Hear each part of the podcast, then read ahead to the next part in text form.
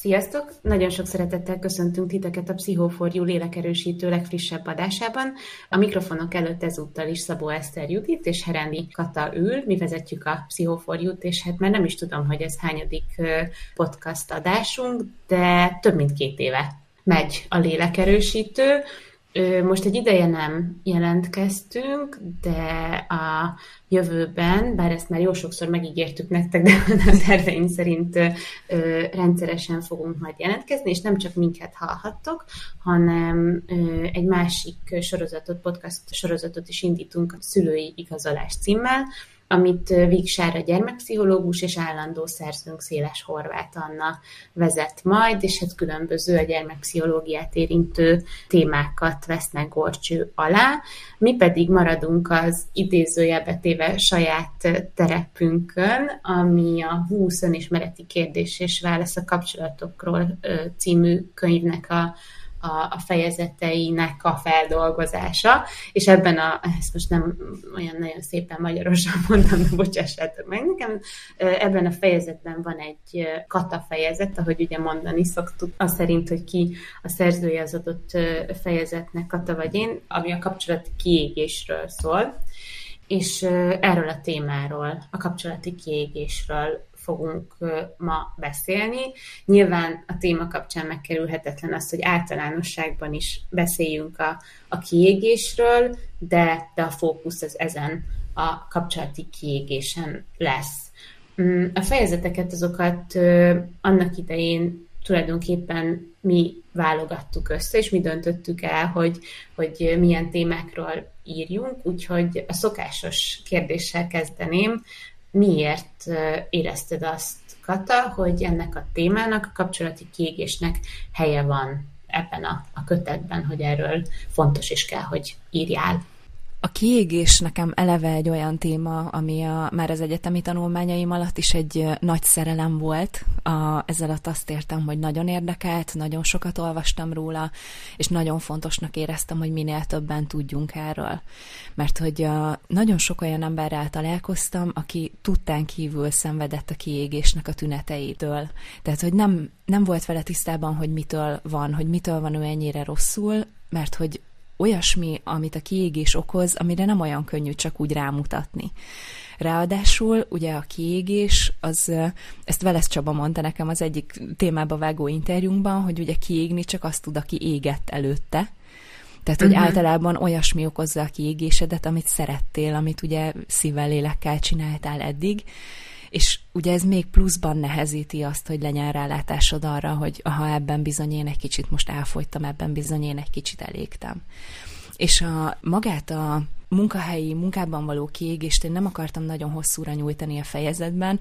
Ú, amúgy a hosszúra nyújtással kapcsolatban egy fun fact, ez lett a, az én fejezeteim közül a leghosszabb annyira mindent bele akartam nektek ebbe sűríteni, hogy, hogy ú, hát még írtottam is belőle a könyv megjelenése előtt, de azért jócskán hosszabb lett, mint a többi fejezet. Szóval hogy nem akartam nagyon hosszúra nyújtani a munká, munkával kapcsolatos kiégést a könyvben, uh, hanem inkább olyan aspektusokra szerettem volna rávilágítani, amik szintén nagyon-nagyon fontosak, nagyon muszáj lenne róla beszélnünk, de nem feltétlenül forognak annyira közszájon még, mint a kiégés, ami azért egy kicsit populárisabb téma lett már a, az én egyetemi éveim óta, és azért több helyen olvashatunk, hallhatunk róla. Ilyen volt a kapcsolati kiégés, és hát ilyen volt a szülői kiégés, amiben én szintén beleléptem a fejezetben. Igen, igen, és erről is majd szerintem mindenképpen beszéljünk pár szót, bár ha jól tudom, akkor Annáik is talán fognak majd ezzel a témával foglalkozni, de mielőtt ebbe, erre rátérnénk, én azért mégiscsak azt gondolom, hogy fontosan egy picit összeszedni a, a tüneteket, mert hogy beszéltük is, hogy ugye az előzetes egyeztetésen, hogy, hogy ezen a kapcsolati kiégésen próbáljuk tartani a fókuszt, de akkor is arra jutottunk, hogy oké, okay, de hogy a, a tünetek, és az, ahova vezet ez a folyamat, a végpont, az tulajdonképpen ugyanaz. Tehát, hogy teljesen mindegy, hogy, hogy miben égsz ki, az állapot, amibe kerülsz, az, az azért nagyon-nagyon hasonló. Egy picit összeszedjük, hogy, hogy milyen tünetei vannak annak, amikor valaki már a kiégésnek egy olyan fázisába jutott, ami kifejezetten súlyosnak mondható. Uh-huh. Tehát ami a kiégéssel, azt ugye tudjuk róla, hogy úgy is szoktuk becézni, hogy kiégés szindróma, burnout szindróma, tehát itt egy tünet együttesről van szó. Ugye azt már szerintem a legtöbben tudjátok, hogy a három vezető tünetét szokták a leggyakrabban említeni. Az egyik az érzelmi kimerültség, vannak olyan felsorolások, amik ide veszik a fizikai kimerültséget is. Tehát az állandó fáradtságot, és mellette azt a fajta érzelmi kimerülést, amikor már úgy érzed, hogy nem tudsz érzelmileg reagálni, válaszolni azokra a helyzetekre, amik az életedben adódnak, mert egyszerűen túl fáradt vagy ahhoz, hogy megélj egy igazi szomorúságot, megélj egy igazi boldogságot. Hogyha keresnétek erre egy példát, én akkor szoktam ezt a, az érzelmi kiégés, kimerülést megtapasztalni, amikor híreket olvasok. Most nem mm. tudom ezzel mennyire dobok kavicsot a tóba, de ezt, ezt így bevállalom saját élményként, hogy én, én akkor érzem azt, hogy már olyan nehezen ébred bennem indulat, empátia, együttérzés, amikor ilyen, ilyen nagyon nagy sorozatban kapom a híreket.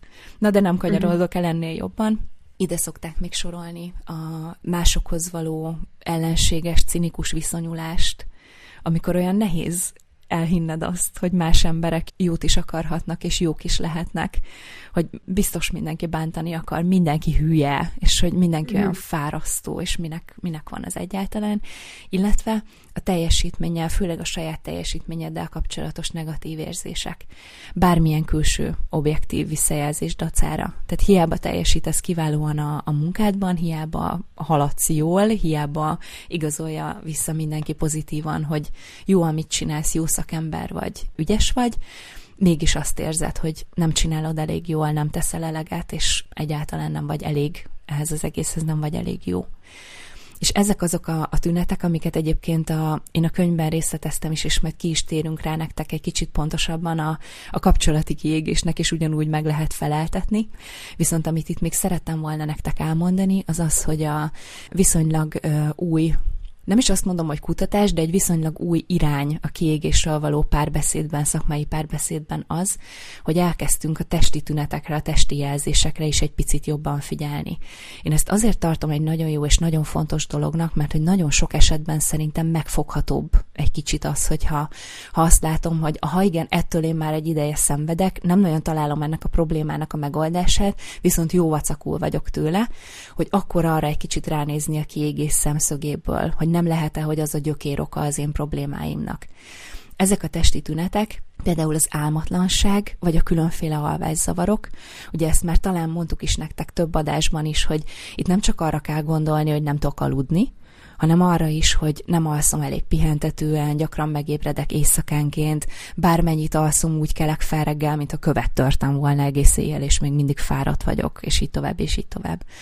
A fizikai kimerültség is ilyen testi tünet, főleg akkor, hogyha nem tudod megmagyarázni az okát, tehát hogyha nem tudod, hogy mitől lehetsz ennyire fáradt, és mégis azt érzed, hogy legszívesebben folyton aludnál, hogy olyan nehéz felkelni, nehéz rávenni magad, hogy megmozdulj, hogy felállj a kanapéról, és hogy, hogy csináld a dolgodat, és úgy megindulj amit gyakran szoktak még szintén említeni tünetként a kiégettek, ami, amit ugye a testünk szintén jelez számunkra, az a gyakran visszatérő fejfájás, illetve a gyomorfájás. Bármilyen ilyen uh-huh. kóbor fájdalom utalhat arra, hogy valami nincs rendben, de ezt a kettőt szokták a leggyakrabban kiemelni. Én ezt egyébként nem is csodálom, mert ugye, hogyha belegondoltok, akkor a nagyon-nagyon szervesen kötődik mindkét része a, a testünknek, az idegrendszerünk működéséhez, és ugye a kiégésben ez, a, ez az állandó túlpörgött, soha meg nem nyugvó működése szerintem egy, egy idő után vezethet ennek a fájdalomnak a megéléséhez. Illetve, és ez már az utolsó úgymond tünet, hogyha valami változást veszel észre az étkezési szokásaidban. Ez azt jelenti, hogy más ételeket kívánsz, mint amiket eddig, és ö, többet vagy éppen kevesebbet eszel, mint ahogyan azt megszokhattad magadtól. Tehát vagy kevésbé van étvágyad, vagy azt érzed, hogy úristen, egy lovat is meg tudnék enni, és még utána is nézem, hogy mit lehetne még rendelni. Jellemzően egyébként ez a, a szénhidrátban, zsírban dús ételekre vonatkozik ez a, ez a változás. Tehát általában ilyenkor arra felé szoktunk tendálni, hogy inkább többet eszünk, és inkább ezeket az extrémen tápláló kajákat fogjuk keresni.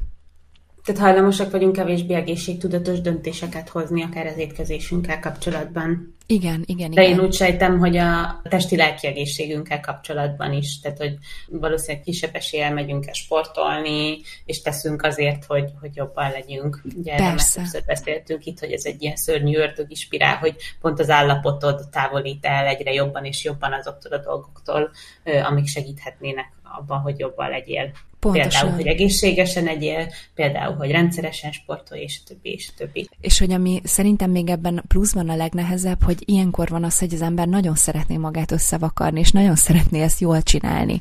Tehát, hogy igen, én is szeretném a megfelelő rostbevitelt és az optimális uh, makroarányokat tartani a, az étkezésemben, de minél fáradtabb vagyok, minél kimerültebb, vagy akár meg is kockáztathatjuk, hogy minél mélyebben vagyok a kiégésben, ez annál nehezebb lesz, mert hogy a testem annál inkább azt érzi, hogy itt túlélésre kell játszani, és akkor pedig ki fogom venni a fagyit vacsorára a, a hűtőből. Ha nem bánod, akkor én még lehet, hogy egy-két uh, ilyen olvasmányélményeimből uh, szerzett tünettel kiegészíteném a, a listát. Ugye említettük ezt a megúszós szót. Ezt Füredi Júlia Elég című könyve kapcsán készült interjúban hallottam. Szerintem ez a, ez a kötet a témában gyakorlatilag megkerülhetetlen, talán sokatok számára ismerős ez a, ez a könyvcím, meg, meg ez a, a könyv, illetve a szerző Füredi Júlia neve. Ő az, aki hát így felvállalva a saját kiégését, egyébként pszichológusként felállt egy, egy nagy banknak, a, azt hiszem a vezérigazgató helyettesi székéből, és egy napon úgy döntött, hogy ő ezt nem csinálja tovább, és akkor ennek az előzményeiről is, az okokról, meg erről az egész saját tapasztalatáról is ír ebben a könyvben úgy, hogy közben pszichológusként is nagyon fontos és hasznos meglátásai, tanácsai, gondolatai vannak, és nagyon eredeti gondolatai sok ponton a, a kiégés témájában. És akkor ő volt az, aki azt mondta egy interjúban, hogy nevezetesen a, a Friderikus Sándorral készült beszélgetésében, hogy, hogy a kiégés az nagyon sokszor arról szól, hogy ilyen megúszós döntéseket hozunk, vagy a megúszós lehetőségeket választjuk, és, és hogyha sarki giroszos van legközelebb, és ott tudunk venni magunknak ebédet, akkor így nem érdekel már az, hogy változatos legyen az étrendünk. Ezen a területén, és még sok más területén az életnek arra megyünk, hogy a lehető leggyorsabban és legegyszerűbben és legenergia takarékosabban intézzünk el dolgokat. És hogy ez egy dolog, hogyha az étkezésünkkel kapcsolatban nézzünk rá erre a problémára, ami önmagában is azért elég durva, hogyha valaki folyamatosan, mert hogy ő ezt mondta, hogy éveken keresztül ugyanazt tette ebédre, mert hogy az volt a legegyszerűbb.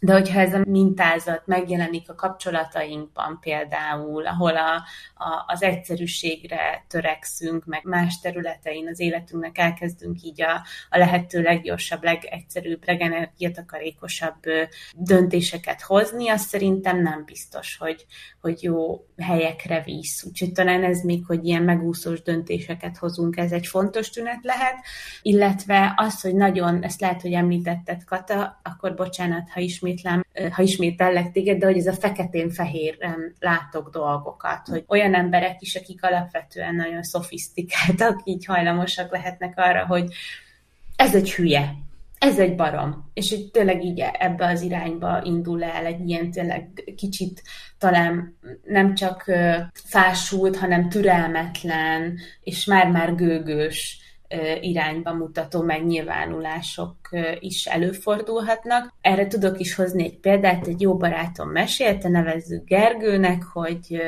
hogy volt egy megbeszélésük, ahol egy potenciális ügyféllel egyeztettek, és a társával együtt, akivel közösen vezetik a vállalkozást, ott ültek ezen a megbeszélésen, ott ült velük szemben a potenciális ügyfél, tette a dolgát, és potenciális ügyfélként itt-ott esetleg, nem tudom, feltett keresztkérdéseket, kötözködött bizonyos pontokon, és hát Gergő nagyon türelmetlen és ingerült volt ezen a, a megbeszélésen, majd a megbeszélés után, miután mindjárt felálltak az asztaltól, felhívta a társát, és feltette neki a kérdést, hogy ugye szerinted is hülyék voltak, hogy milyen hülyék voltak ezek? Mármint a, a potenciális megrendelő, és hát mondta társa, hogy nem.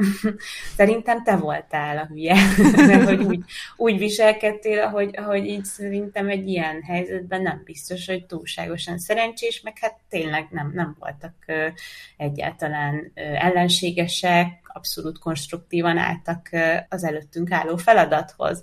És akkor volt az a pont, amikor Gergő rájött arra, hogy lehet, hogy egy picit változtatnia kéne azon, ahogyan van a, az életében, mert hogy, tehát, hogy ő képes volt e-, ezen a ponton, és akkor itt van még egy gondolat, amit szeretnék ide, vagy egy kult szó, amit szeretnék behozni, ez pedig az önreflexió, hogy ez volt az a pont, amikor, amikor képes volt reflektálni a saját viselkedésére, és arra, hogy, hogy mennyire nem látta is, vagy torzan látta az adott helyzetet, és saját magát, illetve a, a többi érintettet ebben a helyzetben, és hogy szerintem ez még egy tünet, amikor erre az önreflexióra való, és egy végtelenül tudatos emberről beszélünk, tehát hogy így nem is tudom, hogy ismerek a tudatosabb embert, és hogy, hogy még neki is ö, ö, volt egy pont az életében, amikor egyszerűen nem tudott reflektálni saját magára, és szerintem ez is egy tünet, amikor így az önreflexióra való képességünk egy kicsit úgy elhalványodik.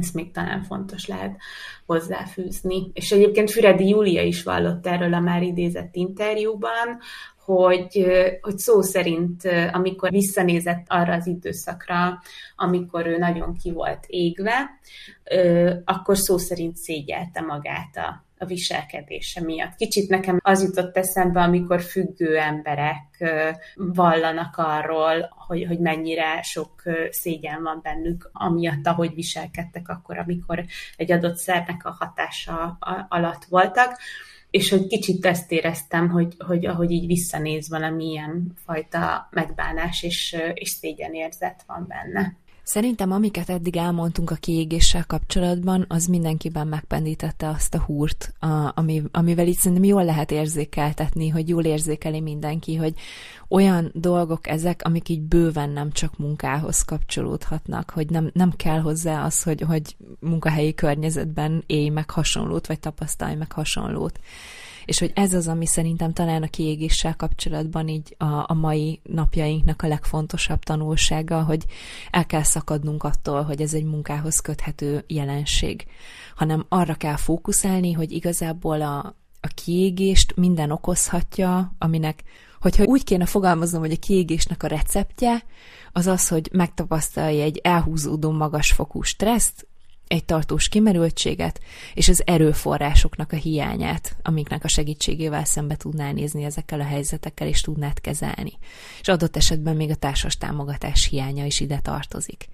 Tehát, hogy látszik ez belőle, hogy bőven nem csak azokra az élethelyzetekre szorítkozhat ezeknek az élményeknek a megélése, amiket mondjuk az elmúlt 50 évben gondoltunk, hanem előjöhet egy párkapcsolatban, előjöhet egy családi viszonyban, sőt előjöhet még akár a gyereknevelésben is. Amit én még szerettem volna itt nektek idézni, az most találkoztam vele nemrég egy cikkben, és egy nagyon-nagyon jó gondolat szerintem a, a kiégésről, egy nagyon szép metaforája. Krisztina Maszlaktól származik, aki ma szerintem a kiégésnek talán a legismertebb ö, nemzetközi szakértője, ő mondta azt, hogy ez az elhúzódó krónikus stressz, ami a kiégésnek tulajdonképpen a, az oka, ugye az eredete, az, vagyis a, nem, nem, nem eredetnek szokták mondani, hanem eredőnek mondják, hogy amiből a kiégés táplálkozik, és ezáltal maga a kiégés is olyan, mint a, mint a kavics a cipődben. Hogy hmm. tudsz tőle járni, tehát ugye mhm. kiégetten is, ahogy mondtad, Füredi Júlia tapasztalatai alapján is így, jaj, lehet tovább ketyegni, meg így tudod tovább gördíteni az életedet, de hogy folyamatosan ott van a, a tudatot hátterében, hogy úristen, de nyom, úristen, de kényelmetlen, úristen, mikor tudok végre megállni, hogy kirázzam belőle arra gondolt itt Maszlak tulajdonképpen, hogy bármi is a te elhúzódó krónikus stresszed, mondjuk nem tudom, anyagi problémák miatt aggódsz, vagy a családi kapcsolataidban van valami probléma, nem is tudom, idős hozzátartozódat ápolod, tehát minden, ami a te erőforrásaidat egy ilyen túlzott mértékben vesz igénybe, az mind-mind ilyen kavics a cipődben. És a kiégés is tulajdonképpen egy ilyen kavics lesz, hogy járni még azért tudsz tőle, de hogy folyamatosan nyomni fog, és amíg ki nem rázod a cipődből, vagyis amíg meg nem találod a, ennek az egésznek a, a gyökerét, addig uh, igazából minden megoldási kísérlet csak a tüneteket fogja kezelni. Tehát, hogy le kell menni egészen a gyökeréig addig, hogy mi az én kiégésemnek az oka, és magát a kiégést és a gyökérokot együtt kell kezelni ahhoz, hogy valóban ki tudj belőle lábalni. Eszembe jutott még egy véleményem szerint fontos kulcs szó, ami ennek a gyökér problémának a beazonosításában talán sokat segíthet, ez pedig a, a csapda csapda hmm. helyzet, ugye a már többször idézett, és még valószínűleg fogjuk jó párszor idézni Júliát ennek az adásnak a kapcsán, de hogy ő mondta azt, hogy, hogy úgy érezte, hogy, hogy egy csapda helyzetben van. Ő egészen pontosan úgy fogalmazott, hogy, hogy azt érezte, hogy olyan az életem, mint egy rabszolgáé, vagy hogy ő egy rabszolga. Az is tulajdonképpen egy kiégésre hajlamosító tényező, hogyha egy olyan élethelyzetben találjuk és érezzük magunkat folyamatosan, amiben azt érezzük, hogy nincs kiút hogy, hogy itt most én ide be vagyok szorítva, hogy én itt csapdába estem, és hogy ilyen vagy olyan okból kifolyolok, de tehát, hogy rajtam kívülálló okok miatt nem tudok ezen változtatni, mert van egy olyan ö, feladat, van egy olyan, most itt például említetted az idős szülő ö, gondozását, vagy, vagy van egy olyan körülmény, egy, egy jelzálog hitel, ami miatt nem tehetem meg, hogy ott hagyom a munkám. Tehát, hogy, hogy egy csomó olyan tényező jöhet szoba, ami, ami miatt így nagyon-nagyon beszorítva érezzük magunkat, vagy például ugye említetted a szülői kiégést. Hát szülőnek lenni, az bizony ha tetszik, ha nem, de most lehet, hogy ezért itt sokan ö, neheztelni fognak rám, hogy ezt mondom, de hogy így vannak, vannak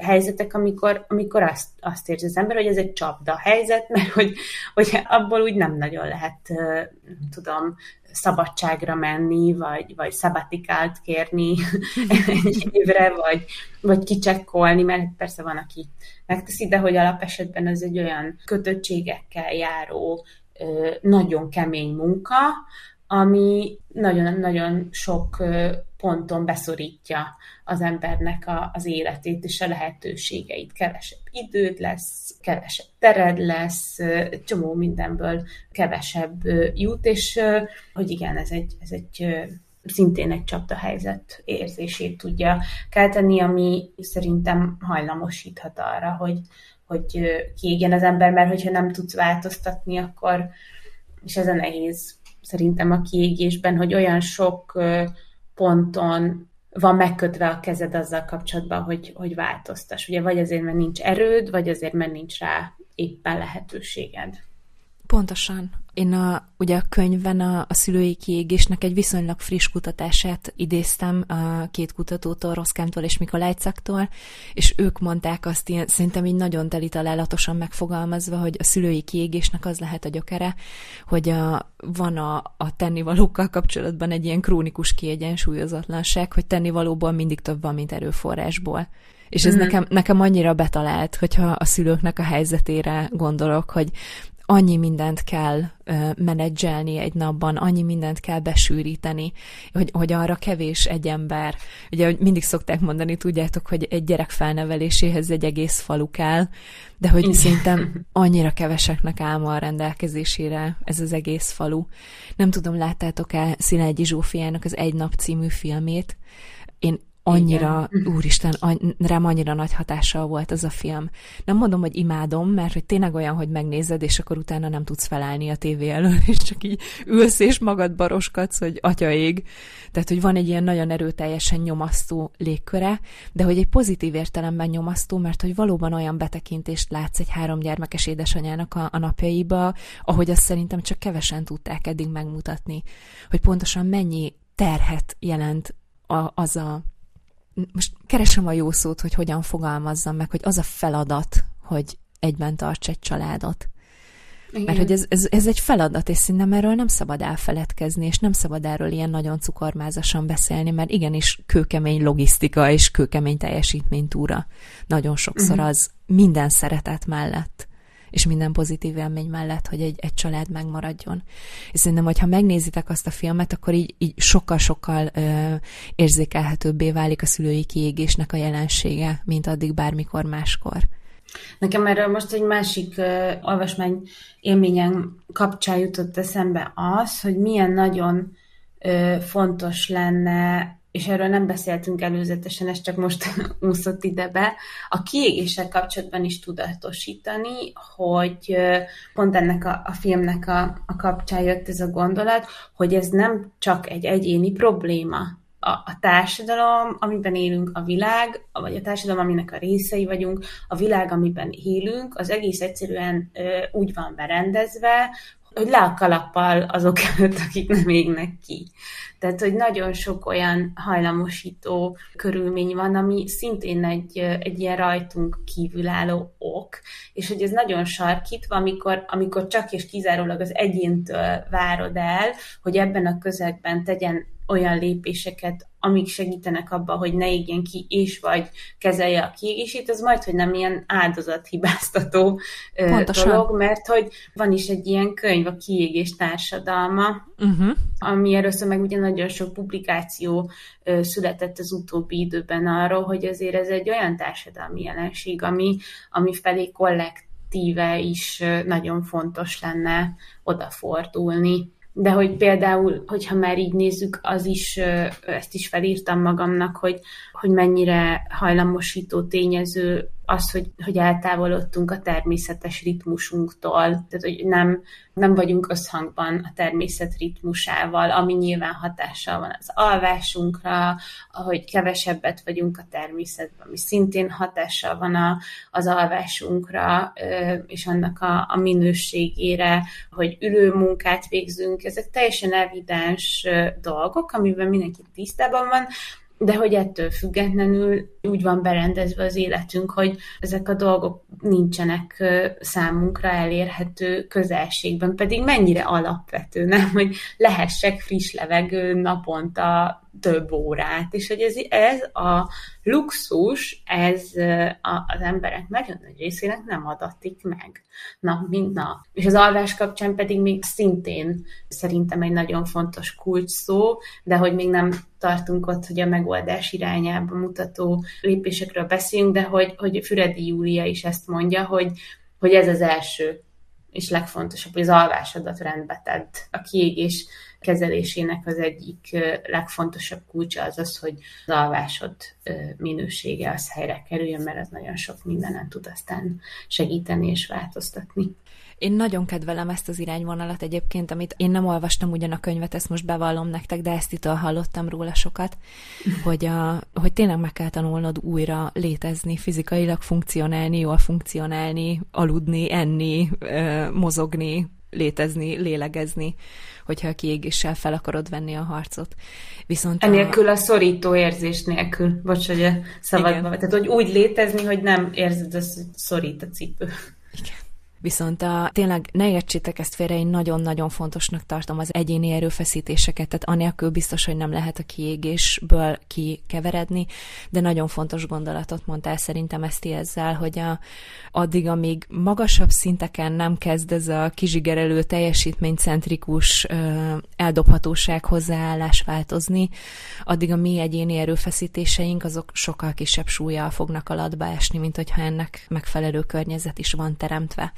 Értitek, mire gondolok? Tehát, hogy gyakorlatilag szinte az a természetes egyenes végkövetkezménye annak, hogyha a mai világban létezel, hogy kiégsz, mert hogy az egész világ egy elhúzódó krónikus stressz, és neked nincs erőforrásod, mert hogy nagyon sokszor olyasmire vagy kényszerítve a munkával és a feladataiddal, ami a természetes emberi mi voltodnak a megtagadása hogy nincs időd, és nincs erőforrásod, nincs tered arra, hogy ember legyél, hogy aludjál, hogy feldolgozd a sérelmeidet, a gyászodat, a betegségeidet rendesen kipihend, hogy csak a, a legalapvetőbbeket mondjam. Eszembe jutottál most egy élményt ezzel a, a kiégés társadalmával. Talán sokan tudjátok, akik hallgattok minket, hogy ö, mi az elmúlt években elkezdtünk pszichoforjuként ö, cégekkel is együttműködni a, hogy uh-huh. mindazt ugye, amit itt hallotok tőlünk a podcast sorozatokban, azokat vállalati környezetben is, előadásokban, podcastekben, cikkekben, tartalmakban elkezdtük képviselni. És ezzel kapcsolatban nem fogok én sem cégnevet mondani, mint ahogy te is álnéven szerepeltetted a, a kedves barátodat az előbb, de hogy ezzel kapcsolatban volt nekem egy olyan sokkoló élményem, hogy én ugye eléggé benne vagyok ebben a kiégésben, és nekem olyan furcsa is, hogy valakinek egy céges környezetben nem olyan kézenfekvő, hogy hát a kiégés az minden szervezetben jelen van. Beszéltem a, a kiégésről, mint olyas valami ugye a munkatársakat érintő egyik nagyon fontos és kezelendő probléma, és azt válaszolta rá a, a vezető, akivel éppen tárgyaltunk, hogy nálunk nincs kiégés.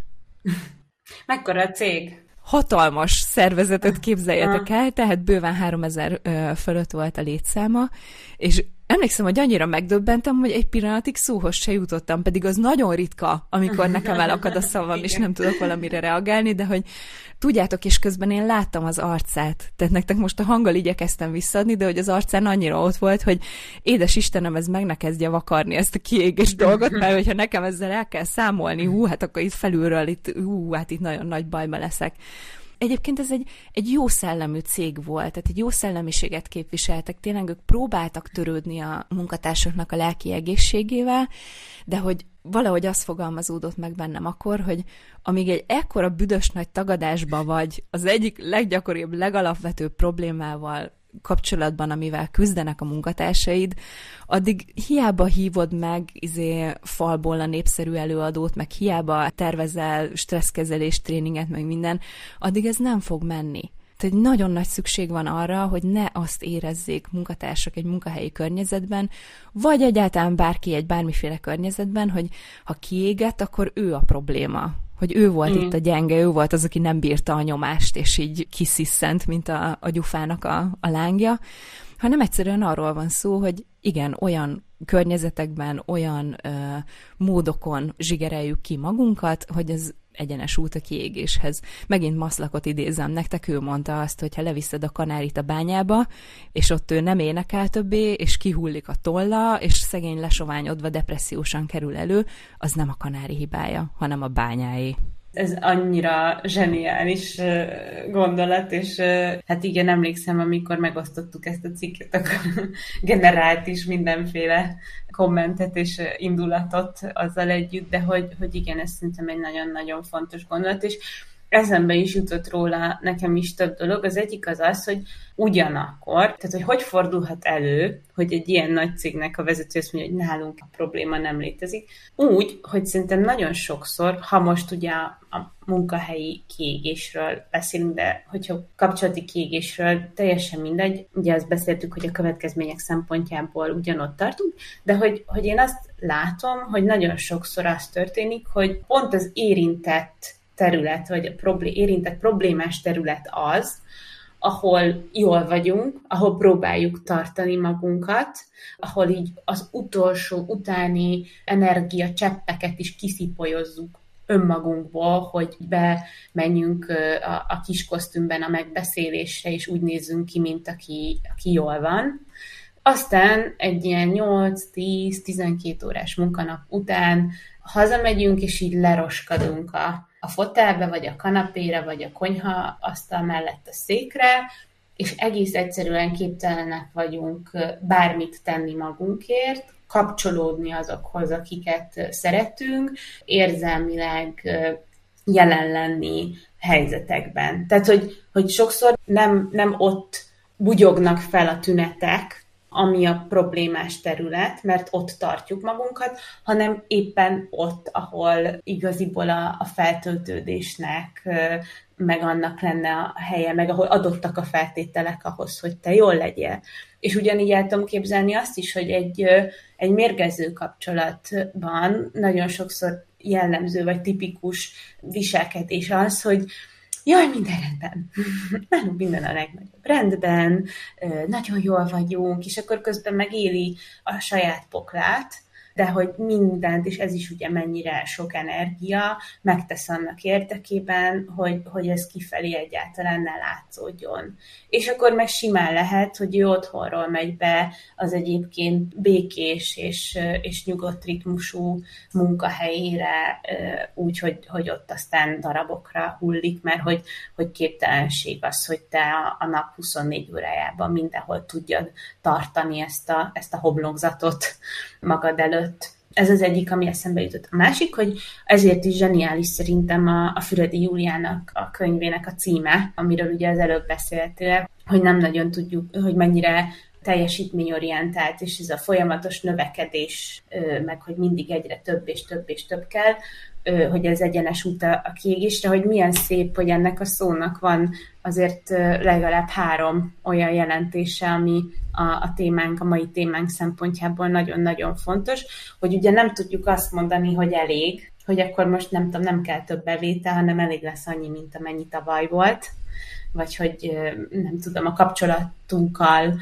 elégedettek vagyunk, és nem akarunk szebbet, jobbat, okosabbat, hanem tudjuk értékelni azt, ami van, hogy elég.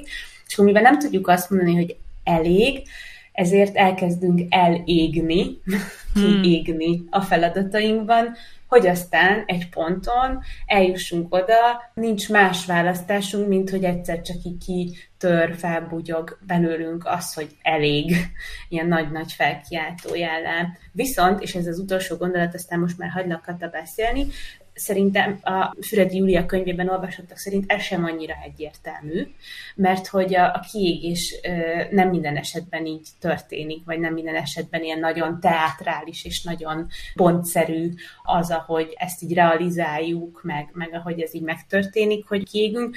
Ő azt mondja, hogy sokszor a villanykörték működéséhez hasonlatos az, ahogy hmm. kiégnek emberek, hogy azt mondja, hogy háromféle van, van a, a barnuló, van a villogó, úgy ég ki körte, hogy így folyamatosan sötétedik, ez a barnuló, vannak körték, amik úgy égnek ki, hogy így elkezdenek villogni, hogy tudjátok, ez az idegesítő, amelyik így, ó, kiégett, ki kéne cserélni, aztán így felkapcsolod, és oh, megint jó.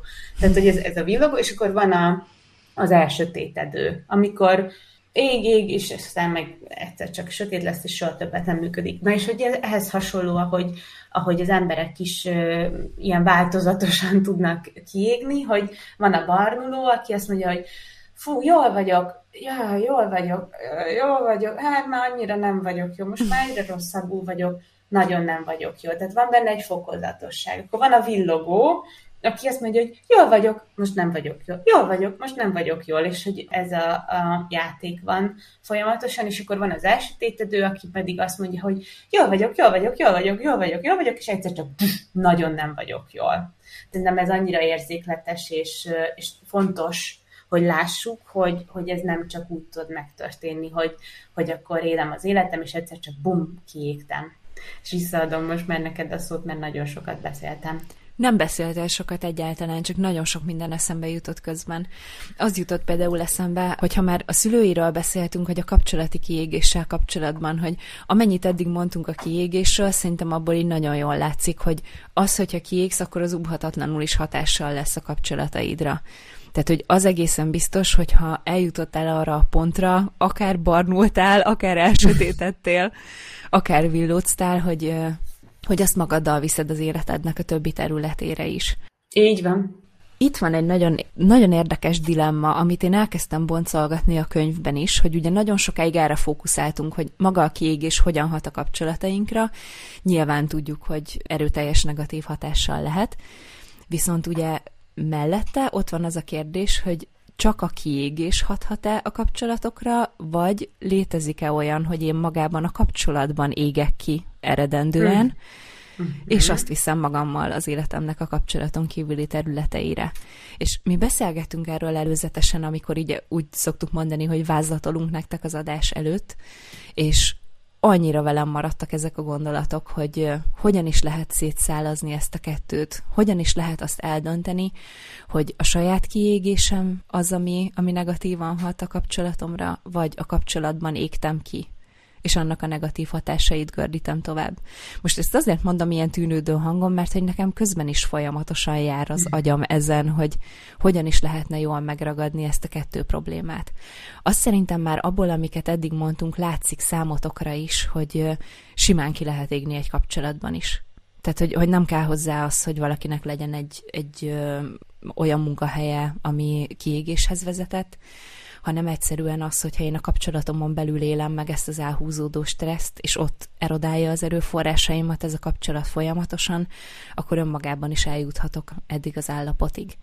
És nem is kell hozzá feltétlenül, ezt azt hiszem, hogy hangsúlyoztam nektek a fejezetben is, hogy nem kell hozzá az feltétlenül, hogy mi mindenképpen veszekedjünk, vagy hogy itt mindenképpen egy, egy nagyon súlyosan kiégető kapcsolatról legyen szó, hanem bőven elég az is, hogy olyan kapcsolatban legyen valaki, amiben határproblémák vannak ugye ahol, ahol mindig arra kényszerülök, hogy háttérbe szorítsam saját magamat, nem képviselhetem a szükségleteimet benne. Valahogy mindig én vagyok az, aki többet tesz, nagyobb erőfeszítéseket tesz meg a kapcsolatért. Úgy érzem, hogy van ebben egy ilyen kiegyensúlyozatlanság, és én csak adok és adok, és nem kapok érte semmit cserébe. Nekem az a gondolat jutott eszembe, hogy igen, mert hogy ebben a kiégett, beszűkült tudatállapotban nagyon nehéz így objektíven ránézni arra, hogy most hol is van a gond. Tehát, hogy nem a, a gyökér problémát látod, hanem csak a tünetekkel találkozol te is nap, mint nap. Hogy gyakrabban veszekszünk otthon, hogy több számon kérő e-mailt és észrevételt kapok a munkahelyemen, tehát hogy nem látod az okot, csak a, a tüneteket. És amikor erről beszéltünk Katával, akkor pont ezt fogalmaztuk meg, meg amit most te is elkezdtél fejtegetni, hogy milyen nehéz ezt szétszálazni, de hogy te mondtál erre egy nagyon fontos szempontot, mégpedig azt, hogy, de nem akarom kivenni a, a, a szádból a, szavakat, hogy mennyire mintaszerű az, ami történik, hogy talán így lehet fülöncsítni leginkább ezt a gyökér problémát, ahogy hivatkoztunk rá. Igen, és hogy uh, ugye arról is beszélhetünk, hogy jó nehéz, hiszen ahogy mondtad te is, hogy a kiégés, hogyha már elértem ezt az állapotot, akkor az mindenképpen hatással lesz arra, hogy hogyan tudok önreflexiót gyakorolni mert hogy ugye akkor nem látom olyan tisztán sem a környezetemet, sem saját magamat, sem a saját szándékaimat, motivációimat, sem adott esetben a körülöttem élőkét. Hogy ez nehéz. Viszont pont erre van szükség eh, ahhoz, hogy rá tudjál látni arra, hogy a te kiégésedet elsődlegesen mi okozta. Mert hogy meg kell azt nézni, hogy ha megfordul bennem a gondolat, hogy eh, én egy kiégett kapcsolatban vagyok, vagy hogy kiégtem a kapcsolatomba, hogy talán így egy kicsit eh, érthetőbb, akkor mi az, ami ennek az én állapotomnak az elsődleges okozója volt, és hogy nagyon meg kell néznem azt, hogy milyen állapotban vagyok jelenleg. Mert hogy az, amilyen állapotban vagyok jelenleg, és ezt azt hiszem, hogy tekervényesebben már nem is mondhatnám el nektek, de próbáljatok megkövetni, az át fogja színezni azt, hogy hogyan látom én azt, hogy mi vezetett el engem ebbe az állapotba. Uh-huh. Szóval egy nagyon nehéz egyenletnek a, a megoldó képletét kell nekünk felállítani. Ugye azt kell átlátnom, hogy a, mindaz, ami a kapcsolatomban a kiégés irányába mutathat, az tulajdonképpen egy olyan dolog, ami engem éppen akkor nehezen érint, mert ki vagyok égve, és úgy érzem, hogy én már egyébként is fáradt vagyok, és nem tudok még ezzel is megküzdeni, vagy azt veszem észre, hogy ez nem egy olyan viselkedés, ami éppen nekem talál be ilyen nagyon nehezen most, hanem egy mintázat, amit felvélek fedezni a kapcsolatomban. Mondok nektek erre egy példát, hogy mondjuk ott van az, hogy már százszor megkértem, hogy pakolja el az Okniát című párkapcsolati klasszikus. Amikor odamész és megtalálod azt az előhagyott zoknit, 102 egyére is. És hogy ilyenkor, hogyha elkezdesz önreflexiót gyakorolni, akkor ugye tudatosítod magadban, hogy milyen érzelmek kezdtek el benned felmerülni. Ugye jön egy dű, egy keserűség, egy csalódottság, egy nagyon erős frusztráció, és ugye ennek kell megtalálni azt az eredőjét, hogy oké, okay, ezek túl azon persze, hogy nem folytod el ezeket az érzéseket, és elfogadó vagy velük szemben. Tehát nem kell a saját érzéseidet elvitatni, teljesen jogos érzelem, ott van az okni, teljesen természetesen következik ebből, hogy te dühös leszel és frusztrált. De megnézed azt, hogy ez most azért van, mert ez annak az okninak a szennyes behajítása az az én listámon ma éppen az 1250. teendő, amire nekem halálosan nincs most energiám, és hogy lehet ilyen idióta, hogy nem képes megtanulni, hogy az oknit a szennyesbe tesszük, és nem az ágy közepére hajítjuk? Vagy arról van szó, hogy megnézem, és azt látom, hogyha visszagondolok akár ilyen önreflexiós kérdések mentén, hogy mikor kezdett el ez engem zavarni, hányszor hoztam szóba, nyíltan kommunikáltam-e arról, hogy ez engem zavar. És azt az eredményt kapom, hogy bakker, mondtam már szépen, mondtam már csúnyán, nagyon sokszor mondtam neki, hogy figyelj, Léci, tedd ki magad utána szennyesbe, hogy ne nekem kelljen ápakolni, mert tényleg nagyon zavaró, és bármikor bejön valaki a szennyesünket, látja először, szóval így Léci dob már ki, és ő ennek ellenére sem csinálja meg, akkor valószínűbb, hogy arról van szó, hogy inkább a kapcsolatomon belül fellelhető egy olyan mintázat, ami engem a kapcsolati kiégés felé sodor, és nem a, a saját kiégésem hagyott nyomot a kapcsolat működésén. Ez most persze egyetlen egy példa volt, és nyilván az is egy elég sarkos és egy elég hétköznapi, de remélem, hogy éreztétek belőle a lényeget, hogy ugye itt az a lényeg, hogy fel tudom-e fedezni azt, hogy a kapcsolatnak van egy ilyen kiégető működése, vagy inkább arról van szó, hogy nekem van most egy nagyon nehéz időszakom, amiben másképp csapódik le az, ami egyébként lehet, hogy nem kapna akkor a súlyt a kapcsolaton belül. Annyival egészíteném ki, hogy igen, hogy tök fontos az, hogy, hogy mennyire tartják tiszteletben az én kéréseimet egy kapcsolatban, de hogy egy kicsit úgy gondolnám tovább, hogy igen, az is egy dolog, hogyha ha újból és újból ott felejti valaki az oknit, ami szerintem még akár, és tudom, hogy ez most csak egy példa, de hogy adott esetben bocsánatos bűn is lehet, mert hogy egész egyszerűen van olyan, hogy valakinek a prioritás listáján az előrébb van az egyiknek, mint a másiknak, és hogy ebből van nagyon sok párkapcsolati konfliktus, hogy nekem az okni fontos, neked meg az, hogy nem tudom, ne büdösödjön be a szemét, és akkor ezen így el lehet vitatkozni, hogy akkor most miért nem vitted el, és hogy miért nem vitted le, de hogy, amit mondani akarok, hogy talán még ennél is fontosabb, hogy ha újból és újból és most ezt értsétek jól ezt a példát, hozzád vágja az oknit. Tehát, hogy az, az, az talán még fárasztóbb tud lenni, hogyha, hogyha tényleg van egy olyan mintázat, hogy te újból és újból megbántva érzed magad,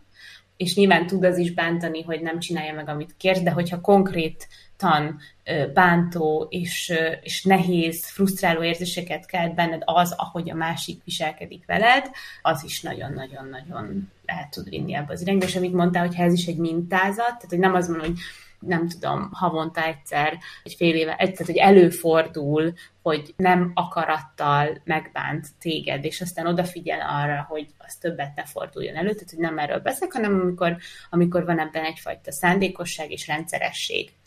Ráadásul, hogy ez a kettő így együtt áll, akkor, akkor abban simán ki lehet ugyanúgy égni. Pontosan.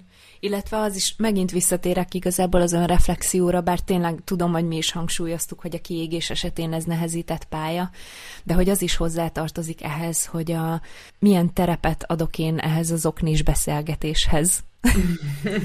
most itt, Kész, ez most már itt marad velünk, ez a Itt már, igen, igen, igen, ez, ez a metaforikus zokni, ez most már kísérteni fog minket, de értsétek az okni alatt az összes felmerülő kapcsolati problémát. Tehát, hogy meg tudom-e én ezt úgy fogalmazni, tudom-e én úgy ezt az oknit képviselni a társam felé, hogy az, az terepet adjon a nyílt kommunikációnak és az aktív közös probléma megoldásnak. Mert hogy szerintem vannak, ugye azt szoktuk mondani mi is, hogy érdemes megválogatni a konfliktusainkat, de azt is szerintem tudja mindenki minimum saját tapasztalatból, hogy az sem mindegy, hogy hogyan és mikor kezdem el képviselni azt, ami, ami fontos lenne számomra ahhoz, hogy a kapcsolat jobban működhessen, és hogy ne jussunk el együtt akaratunkon kívül a kiégés felé. Hogy hogyan tudom én ezt az oknit képviselni, hogyan tudom kommunikálni a társammal.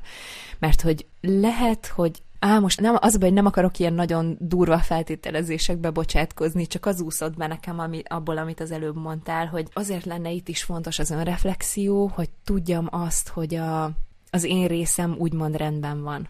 Uh-huh.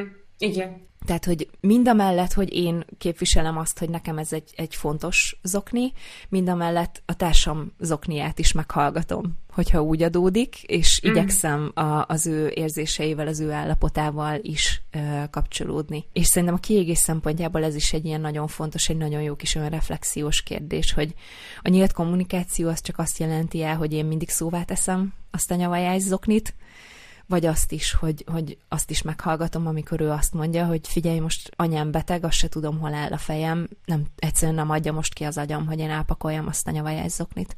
Na ez viszont egy másik nagyon fontos, amit mondasz, amit eszembe jutott, a képesség arra, hogy, hogy így átérezzem, hogy miben van a másik az a kérdés jutott eszembe, hogy mikor mentalizáltál utoljára?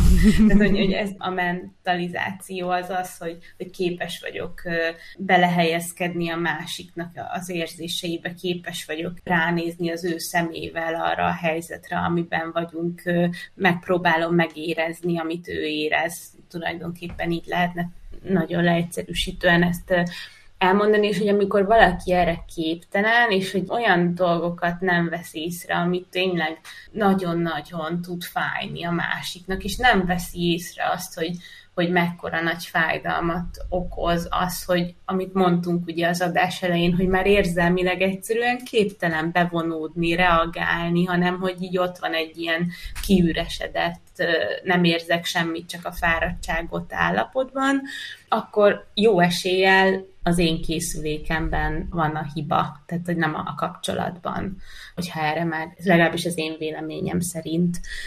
Persze előfordulhat más szenárió is, de hogyha abból van folyamatosan konfliktus, hogy, hogy én megbántom a másikat, és ő ezt szóvá teszi, és akkor én erre türelmetlenül reagálok, mert nagyon rossz állapotban vagyok, akkor azon a ponton lehet, hogy érdemes feltenni ezt a kérdést, hogy amúgy én mekkora távolságra is vagyok attól az embertől, aki ebben a kapcsolatban a társa lett a másiknak az életünknek egy adott pontján. Tehát, hogy, hogy akkor én most így hogy is vagyok azzal az emberrel, aki voltam akkor, amikor még nem voltam ebben az állapotban.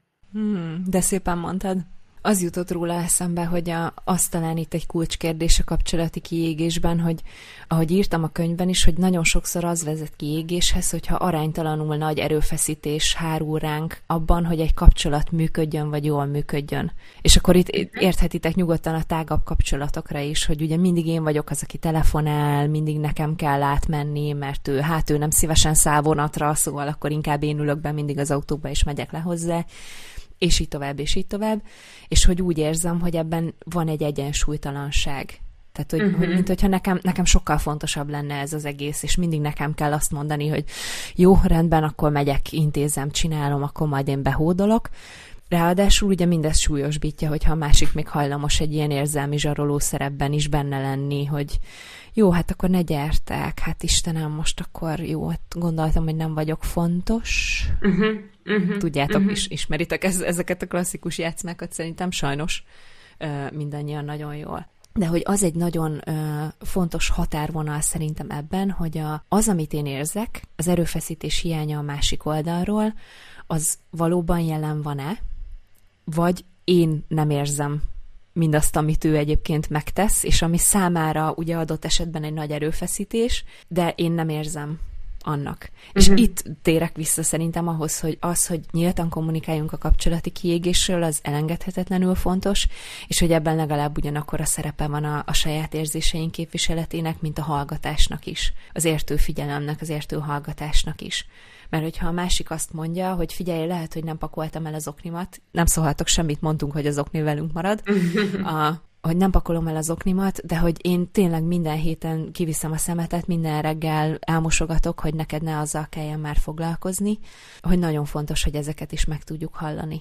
Igen, és látni. Igen, igen. igen. Nagyon sokszor pont a kiégés nehezíti meg azt, hogy olyan állapotban legyünk, hogy ezeket még észrevegyük, vagy hogy egy kicsit belehelyezkedjünk a, a másik szempontjába, és átlássuk azt, hogy ő, ő tesz, és hogy, hogy ő, ő ezt értünk teszi, illetve, hogyha esetleg nem teszi, akkor az, azzal nem az a szándéka, hogy minket bántson hogy nem, nem azért, hogy az én listámra tegyen még egy 1300. tennivalót is, hanem lehet, hogy azért, mert ő sincs éppen olyan állapotban, hogy olyan nagyon fitipaldi lenne.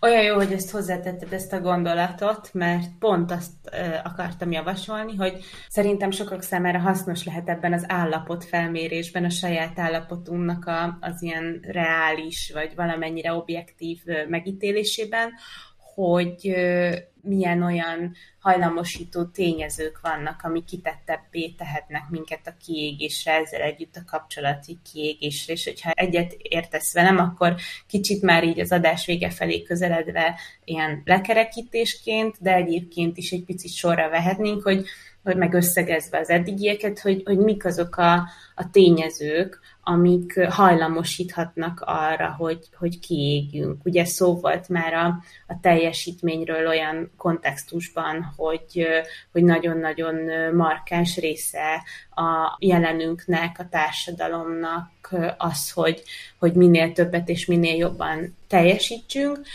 hogyha valaki erre egyénileg fogékonyabb, nevezetesen perfekcionista, vagy, vagy teljesítménykényszeres, akkor, akkor ez például egy hajlamosító tényező lehet. Mi van még, ami hajlamosíthat arra, hogy kiégjünk? Én akkor itt dobnám be szerintem a nekem visszatérő hobbilovamat, ú, ezekért a szó szerinti fordításokért mennyit szoktam kapni a kommentekben a cikkek alatt, de szerintem vicces. Nem tudnátok engem ezekkel együtt szeretni? Na mindegy, hagyjuk. Szóval, hogy, hogy a határok, a határ problémáknak a kérdése, az szerintem iszonyatosan fontos. És nehogy rosszul értsétek, én nem akarok belemenni itt ilyen áldozathibáztató körökbe, hiszen a legtöbben, akik hajlamosak vagyunk, és itt nem véletlenül mondom többes szám első személyben, akik hajlamosak vagyunk a határ problémákra, az nem azt azt jelenti, hogy mi gyengébbek vagy rosszabbak vagyunk azoknál, akik tudnak határokat tartani, hanem hogy nekünk valamiért kimaradt ez a tanulási folyamat. Mert hogy, hát ugye magyarán mondva nekünk nem volt az régen kifizetődő, hogy tartsuk a határainkat. Gondolok itt arra, hogy nehéz volt az ilyen érzelmi zsaroló játszmákból kivonni magunkat, hogy nehéz volt nemet mondani.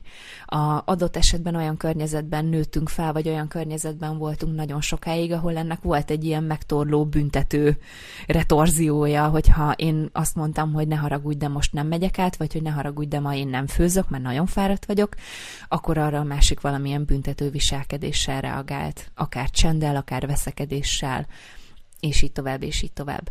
Nagyon sokszor szerintem, főleg a kapcsolati kiégésnek ez az egyik legfontosabb eredője, hogy olyan határproblémákat viszünk bele a kapcsolatba, vagy adódnak a kapcsolat folyamán, amik megnehezítik azt, hogy olyan egészséges határokat tartsunk be a másikkal, amik mellett az a kapcsolat jól működik. És ezt azért mondom ennyire specifikusan, mert hogy szerintem minden kapcsolatban más határok működnek jól. És hogy ez tudom, hogy iszonyatosan melós, de minden egyes kapcsolatban érdemes őket kitapasztalni, kitapogatni, hogy, hogy hol is vannak azok a, azok a bizonyos határvonalak, amik mellett mi a legjobban működünk. És ez a párkapcsolatban, ugye, ami a, amiről a kapcsolati kiégés talán a leginkább szól, gyakran az egyik legnehezebb ö, dolog. Mert hogy ugye ott van valaki, aki talán a, a legnagyobb közelségi fok, fokot képviseli az életemben, ugye, aki a legközelebb áll hozzám, és hogy pont vele kezdjek meg határokat húzni. De hogy igen, pont vele. Mert hogy nem csak abban lehet kiégni, hogyha az én párkapcsolatom egy mérgező vagy egy bántalmazó kapcsolat, hanem abba is, hogyha a másik helyett élem az életét, akár még csak egy ilyen virtuális proxiban is. Amikor én aggódom amiatt, hogy ő ma fog-e ebédelni, én aggódom amiatt, hogy ő nem alszik eleget, én aggódom az ő egészségi állapota miatt, én aggódom amiatt, hogy neki konfliktusa van az édesanyjával vagy az édesapjával.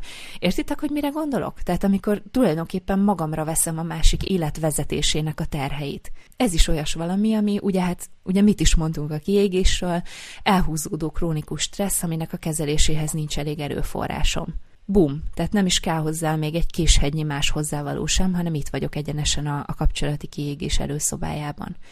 És ezért hozakodom elő mindig a, a, határokkal, hogy igenis még akkor is, amikor valakit tényleg szeretünk, és nagyon szeretünk, és minden nap mellette ébredünk, még akkor is szükség van azoknak a határoknak a meghúzására, amik mellett nem jutunk el abba az érzelmileg kiüresedett állapotba, amit egy kapcsolati kiégés jelent. Az jutott csak eszembe, hogy nem csak uh, kitapogatni nehéz ezeket a határokat, nem csak az melós, hanem az is, hogy folyamatosan tartsd őket. Mm. Tehát, hogy, hogy ez nem olyan, hogy akkor nem tudom, 2022. november 4-én én kijelölöm a határaimat itt, és akkor onnantól kezdve minden rendben lesz, hanem egy folyamatos önmunka. Egyrészt az, hogy egyáltalán definiált valóban ezeket a határokat, meg a kapcsolatot is meggyűri. Ezeknek a képviselete az egy nagyon-nagyon komoly következetességet és nagyon sok erőfeszítést feltételez, ami egy kiégett állapotban még inkább nehéz és kihívást jelent.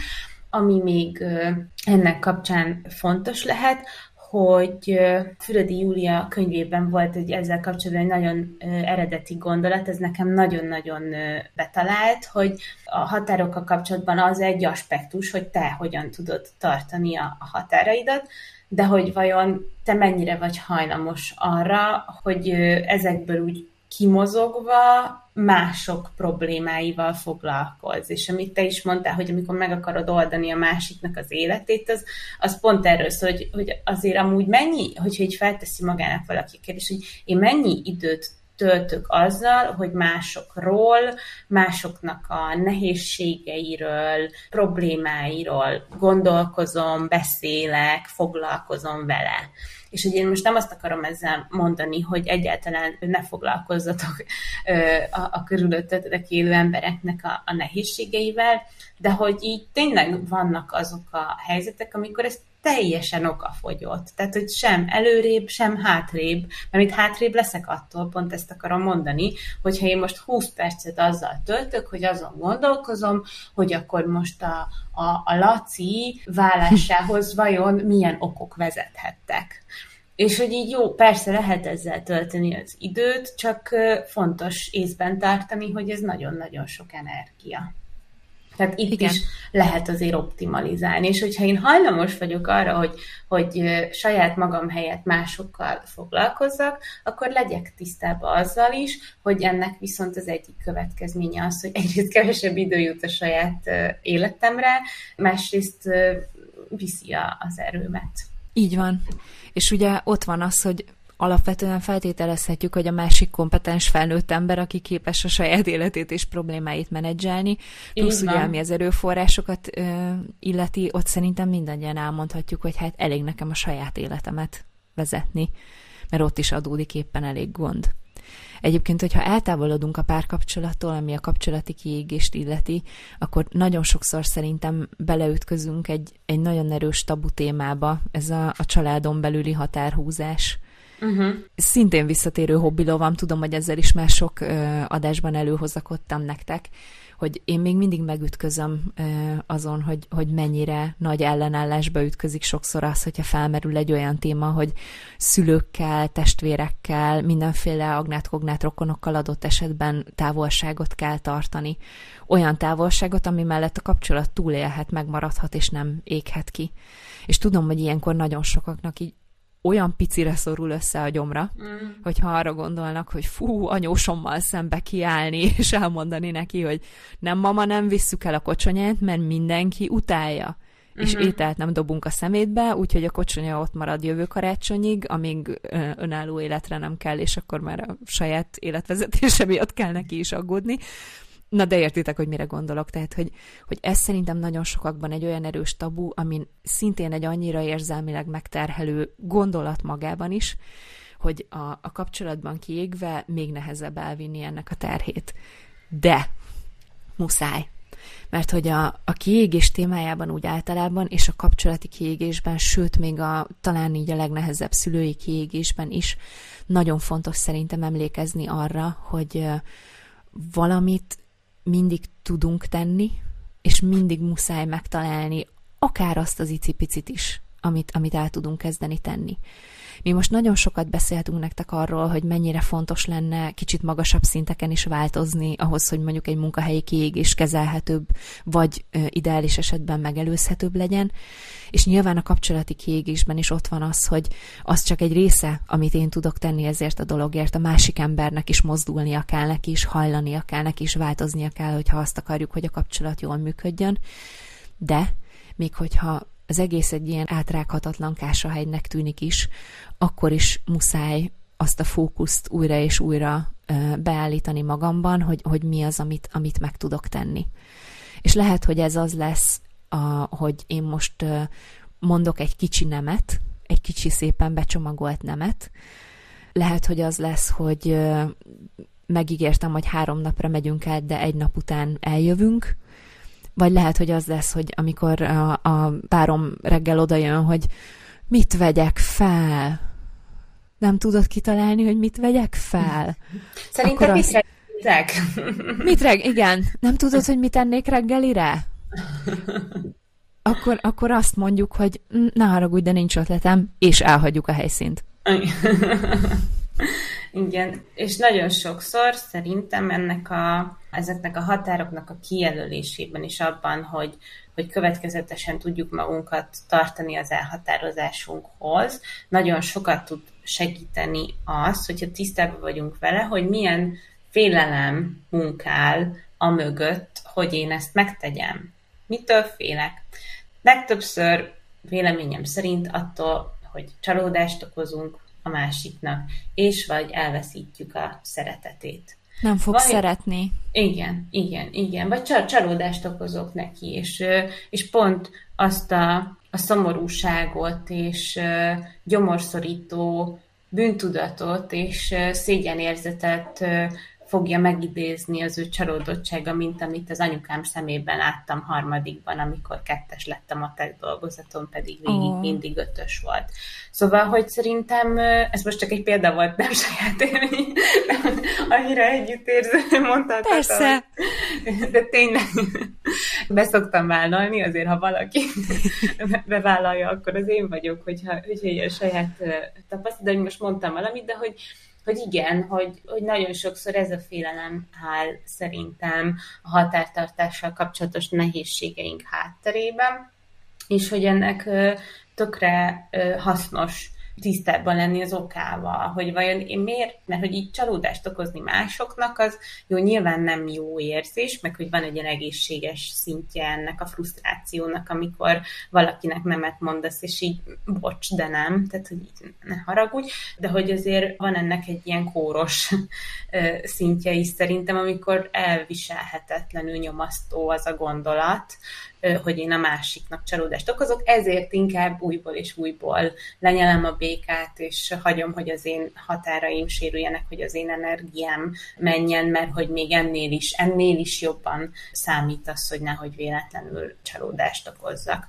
Úgyhogy talán ezt még érdemes így a szempontok közé venni, amikor monitorozzuk a saját állapotunkat, és azt, hogy, hogy vajon milyen hajlamosító tényezők vannak jelen a mi viselkedési mintáinkban. És ide hoznám be egyébként még egy másik pontját, ugye ha már gyűjtögettünk nektek itt a kiégésre hajlamosító tényezőket, és ennek egyben szerintem egy nagyon szép oldala, hogy ha már kimerít, ha már kizsigerel, hogy miből töltődöm én.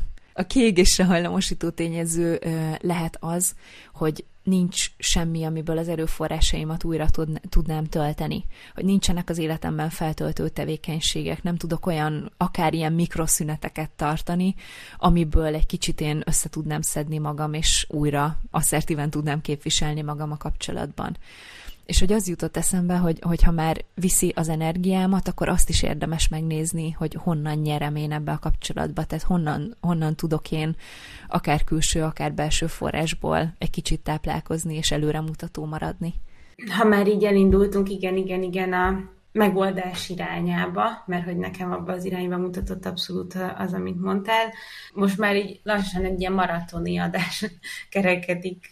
Én mondtam, hogy a fejezet is nagyon hosszú volt, mert azzal a kiégésről általában is nagyon sok mindent mondtunk el, és akkor a kapcsolatiról is még annyit lehetne mondani. Igen, de hát ez így akkor jó, mert, mert akkor ez lett a leghosszabb fejezet a könyvben, és ez lett a leghosszabb adás is a, a podcastunkban. Úgy... Kérlek, úgy indítsátok majd el bár ezt most már mondjuk a végén mondom, az elején kellett volna ilyen caution, hogy akkor indítsd el, ha nagyon sok a mosogatni való, vagy a kutya nagyon sokat akar sétálni. Igen, igen, igen. Vagy hallgassátok meg több részletben, ahogy a számotokra komfortos, nyugodtan tartsátok a határaitokat bennünk szemben is. Szóval, hogy a, a megoldás irányába mutató néhány gondolatot így az adás lekerekítése ként esetleg összeszedhetnénk. Én most megígérem nektek, hogy utoljára idézem Füredi Júliát, aztán elmegyek. Ki? És... Nem hallottam. és aztán nem tudom, valahol ö, faragok egy szobrot róla.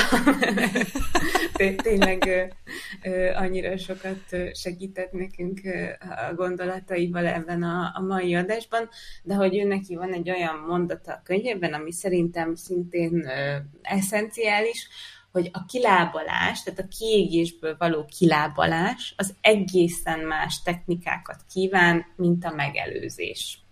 Uh-huh. Tegyük fel, hogy azok, akik most hallgatják az adást, sokkal inkább azt érzik, hogy nekik most a kilábalással kapcsolatos segítségre van szükségük. Mi az, amit tudunk nekik javasolni? Merre induljanak el? Mit csináljanak? Van egy nagyon fontos pontom, amit kilábalásnál és megelőzésnél is egyaránt el fogok sütni, ezt most így előre leleplezem nektek, és ez a segítségkérés. Mert uh-huh. hogy ezt nagyon fontos. Nagyon fontos, és papagáj módban el is szoktam nektek mondani szinte minden adásban, de hogyha valahol nagyon fontos, akkor az a kiégés témája. Mert hogy gondolj bele, hogyha van egy olyan gyanúd, tapasztalsz magadon tüneteket, hogy te bizony kiégtél, akkor az azt jelenti, hogy eleve nem vagy csúcsformában, nem vagy egy olyan állapotban, hogy megpróbáld magadat a saját hajadnál fogva kirángatni a mocsárból nagyon fontos, hogy segítséget kérjél benne, és itt most esküszöm nektek, hogy nem hazabeszélek, de lehetőleg szakembertől. Ugye, aki komplex szakszerű rálátást és segítséget tud nektek nyújtani.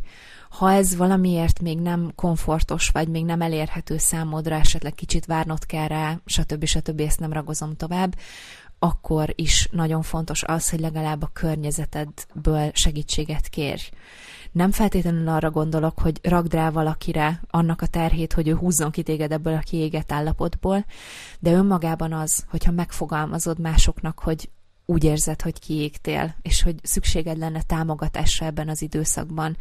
És így belerakod a fejükbe azt, hogy amivel tudnak, segítsenek téged, mert hogy most tényleg nehéz köröm mész keresztül, az nagyon sokat számít.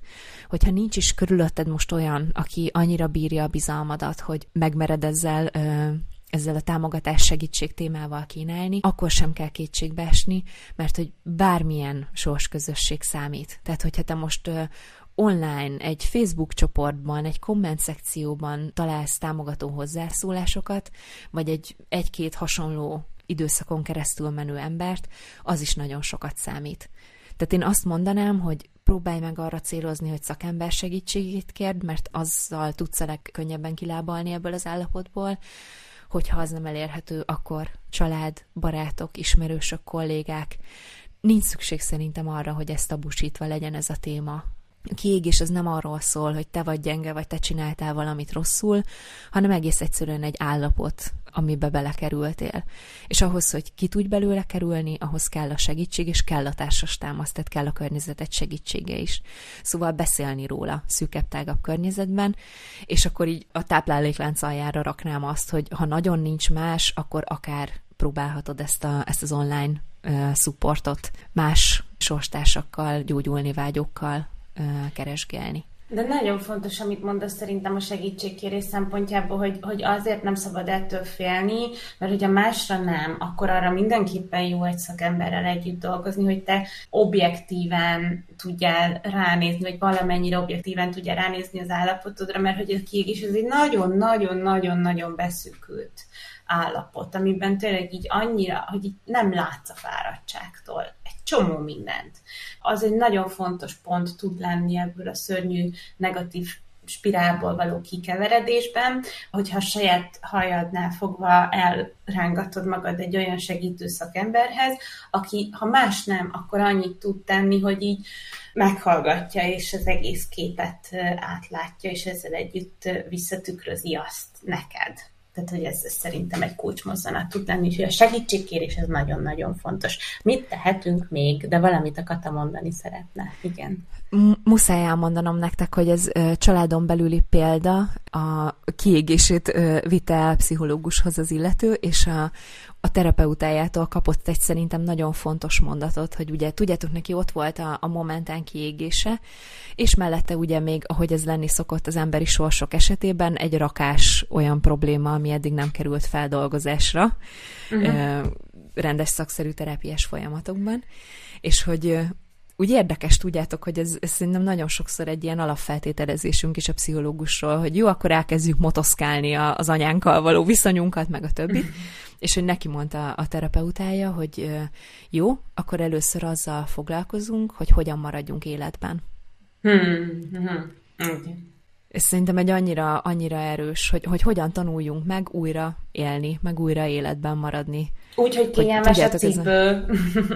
Igen, hogy kirázzuk a kavicsot a cipőből, azt mondom, hogy na te büdös kiégés, gyere mhm. ide, és akkor megoldjuk, és hogy, hogy valóban erre fókuszált a jövőben is ez a terápiás folyamat, hogy, hogy magát ezt a hogyan is kell újra jelen lenni és jól lenni a, a saját életemben érzést így visszakeresni.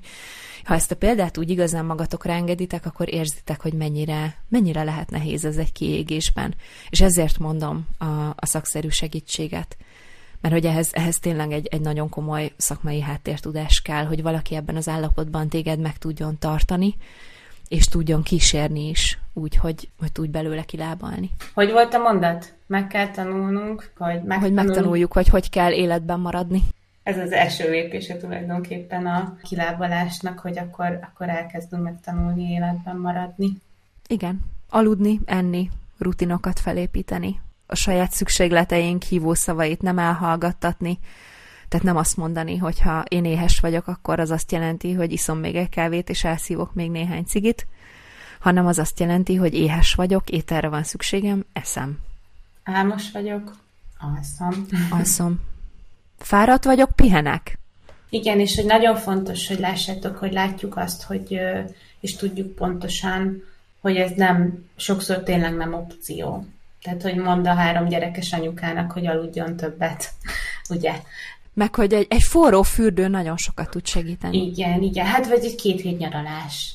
Nem? Ja, az ajna, teljesen feltétlenül. Szóval, hogy, hogy vannak helyzetek, amikor tényleg nincs, de hogy Kata mondta, mindig van valami, amit tehetünk magunkért, és hogy ezek sokszor egészen kis dolgok, és hogy, hogy fontos szerintem meglátni ebben az egész kérdéskörben azt, hogy, hogy hol van ebben a saját felelősségünk. Tehát, hogy mennyire nyom alatba az, hogy, hogy én félek attól, hogy csalódást okozok, és ezért hajszolom magam ennyire.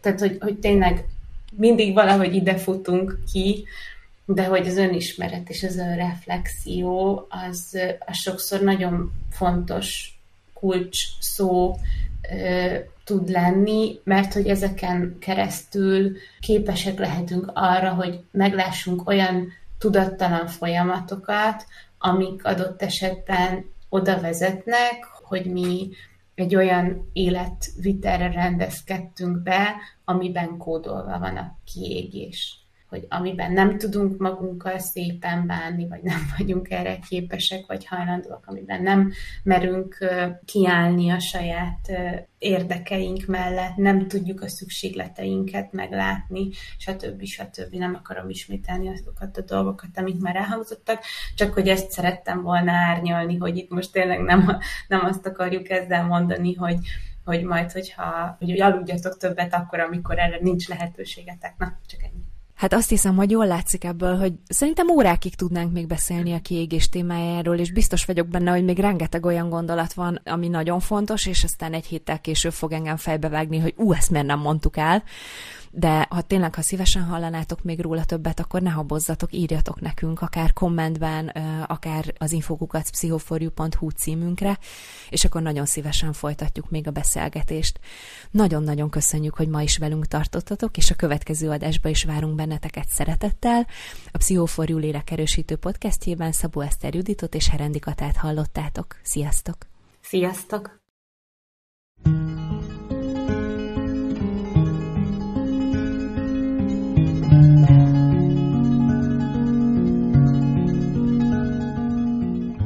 A Pszichoforjú lélekerősítő podcast rólad és érted szól. Ha szeretnél még több adást hallani, támogasd a munkánkat a pszichoforjuk.hu per támogatom oldalon. Köszönjük, ha segítesz, szívvel, lélekkel. A